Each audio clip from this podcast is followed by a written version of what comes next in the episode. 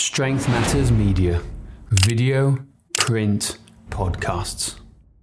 Today's topic is our most important personal training assessments. And I think the first question I'm going to fire at you, James, is should personal trainers assess?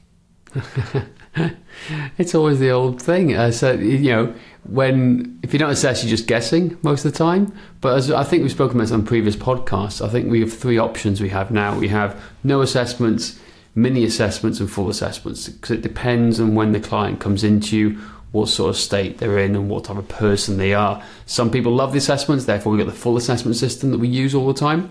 But then you have the middle assessment, which is the middle ground, where we'd like to have at least everyone come into. But then some people just hate assessments, and you just have to be mindful of that.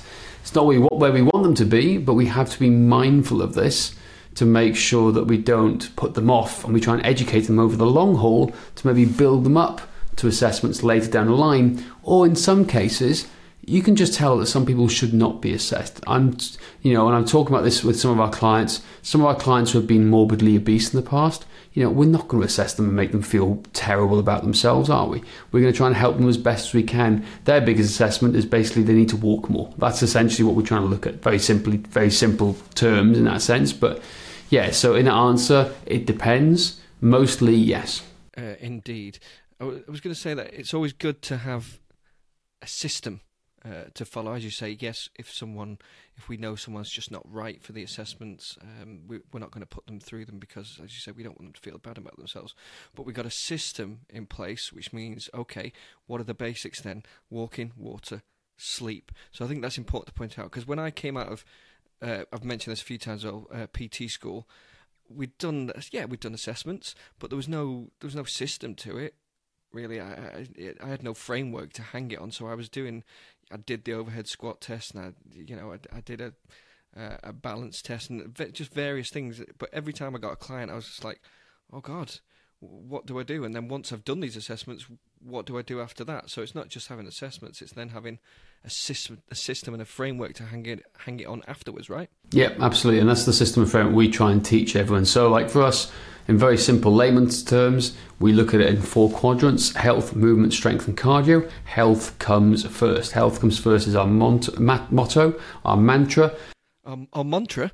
You just without your health, you have nothing. Yeah, that too. Yeah. That too. Without your health, you have nothing, essentially. So we had to break it down, because there's so many good ways of assessing people, so many different ways to skin a cat, essentially, that we had to think of a system that works for us, but works both in person and online. So when it comes down to the question of what are our most important personal training assessments, it comes to health, because at the health side of things is where we can make a bigger difference to people in terms of their everyday life, and where we get the most enjoyment sometimes out of it. People change their life or discover things that never even thought about before that potentially life-threatening, as we have had in the past. That there to us are the most important personal training assessments that we do, and it's the ones that people don't tend to do to a system or often enough, basically.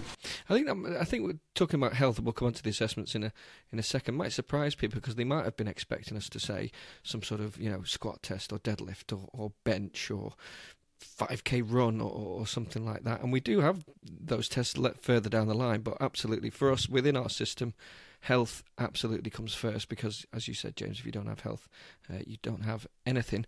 So we'll come on to the first test. One of our most important tests is the breath test. James, what is the breath test, and why on earth do we do it? Yeah, exactly. So the breath test is a gateway to see how healthy you are. Breathing is very fashionable at the moment. There's lots of books come out. The original I read was Oxygen Advantage. I love breathing. It's really fashionable. I've always done it. We know, it's great, isn't it? It's great. But it's also the hardest thing to talk to people about, because they've done it all their lives. They don't think they're doing it dysfunctionally. So when you tell them you're doing it dysfunctionally, they look at you with a weird look on your face going, what the hell are you on about, you mentalist? Basically, that's what you got to try and get over. So basically, with our breath test, it's based from Patrick McEwen's work on Oxygen Advantage. It's a CO2 breathing test that's telling to see how well your body can deal with CO2 in the body, which is then tells us how well you're processing breathing, and also how well your diaphragm is working, because most people are what we call mouth breathers. They breathe from their mouth, which means they're not using their diaphragm. And the diaphragm is the most important muscle to help stabilize everything within the core, lower back, and relieve back pain and all these good stuff. And CO2, the higher your tolerance is, the longer you can perform, faster and healthier you are. In a short, that's a bastardized way of saying and talking about it, but that's a very simple way to put it. So breathing is the most important thing, but it's also one of the hardest to convince people that they need to be doing it. So it is, but as you say, it is so important because I think the diaphragm is a muscle. It needs to be trained like any other muscle, and I think it's a hugely overlooked component within people's training. So I think that is a really, really important one to think about. The next one, resting heart rate. I think it's probably obvious why this is important, but go for it.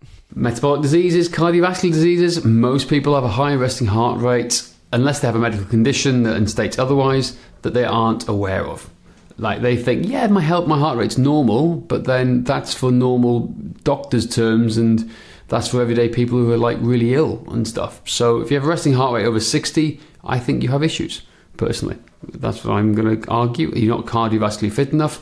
You're prone to metabolic disease and you're prone to cardiovascular issues at some point. Heart attack, stroke, etc., etc. So for us, understanding your resting heart rate is key to understanding how good your aerobic system is and how well your body's recovering, so we can give you the right advice to get you training it properly so you can recover faster and be healthier in the long term. As soon as we see that in the assessments, instant red flag, cardio, walking, let's get that resting heart rate under 60 as soon as we can, so it always becomes a priority. Waist to height ratio. Now, we used to do waist to hip ratio in PT school, but waist to height ratio, talk to us a little bit about why that's important, James. Yeah, waist to height ratio, again, it comes down to metabolic disease. There's so many studies out there that show that if your waist is over half your height, you are severely prone to metabolic disease, thus reducing your lifespan, thus impacting your health span at the same time. And you're not going to perform at all, are you, in terms of like athleticism if your waist over half it, which means you're carrying too much weight. So it's a great test, hundreds of thousands of data points behind this, medically approved, and we look at it going, it's a really good simple test that people can apply, and it tells us straight away, is this client overweight or not? There's no messing around it, and the data is too strong to punch up. Here's a special message from our sponsor. Want more clients without breaking the bank on ads? Google is your ticket. Imagine being the first name clients see when they Google your services near them. Sound impossible? It's not when you've got Strength Matters on your side. We'll build you a website and get you ranked high on Google for free. You'll save thousands on ads, web design, and SEO services, plus get a suite of business tools to help you grow your business effortlessly. All you cover is our bulletproof hosting that comes with a full 90-day money-back guarantee. Ever wonder how many new clients you're losing by not being Google's number one? Don't wonder. Act now. Book your free strategy call at strengthmatters.com/website today. Yeah, exactly. I was going to say there's so much data out there to back it up. It's a really good one to test. So I would say if you are still doing waist to hip ratio, I would switch to waist to height ratio because there's so much data to back it up. And talking of data, the Brazilian, give it its full title, the Brazilian sit and rise test. Talk us through that one. Another longevity test. Exactly. It's all longevity tests, I think, if people should see the pattern coming here now. Again, let's see how mobility impacts longevity. So it's a simple test. Can you sit down on the floor and get back up again without using your hands? You lose a point for every part of the body that touches the floor while doing so. But again, it's just, hundreds of thousands of data points that show that the more your mobility is restricted long term, the more impact your lifespan. So I think something crazy, if you score less than 5 points, your lifespan is less than 15 years that of other people. So it's incredibly important, but it tells us how well you move and how well and how long potentially you could live, all things being well. Yeah. What is it for? I lost you for a second there. Is it for every point you get back, it's an extra 5 years? Is it? I think. Something along those lines. For every point you get back, is extra 5 years. So it is. So it's like, but if you get 5 points and under, it's like 15, 20 years less than other people who score 8+, basically. Exactly. So give it a go. Sit down on the floor, stand back up, give yourself a score out of 10, and let us know how you get on. The next one, and this one is really important for runners, especially the single leg balance test. well, you can't stand or balance on shaky foundations, can you? And it's all about proprioceptive awareness underfoot. Again, not a sexy test. People don't realize how important it is. But again, it's like a handbrake. If your stability and vestibular system is switched off and not working properly, it's acting like a handbrake on the rest of the body. Therefore, we need to optimize it. Make sure you are balancing effectively because it impacts everything else that you do. Also in terms of health. And in terms of health, think about how many falls elderly people have so we can make sure they're stable enough, and then also they have the balance to maybe reduce the number of falls later on in life too. So again, healthy, athletes, yes, absolutely, but also for the long-term health of everyday people too. And just to say, that is with your eyes closed. It's not just standing on one leg, so it makes it much more difficult. So stand on one leg, close your eyes, make sure you don't fall into anything, and see how long you can get. Over 15 seconds is our absolute bare minimum, but ideally, especially if you're a runner, we want you to get over 30 seconds on each side. And then finally, the hang test, which is a grip strength test, which is also linked to longevity. See a theme? We're seeing a theme, James. Mm-hmm.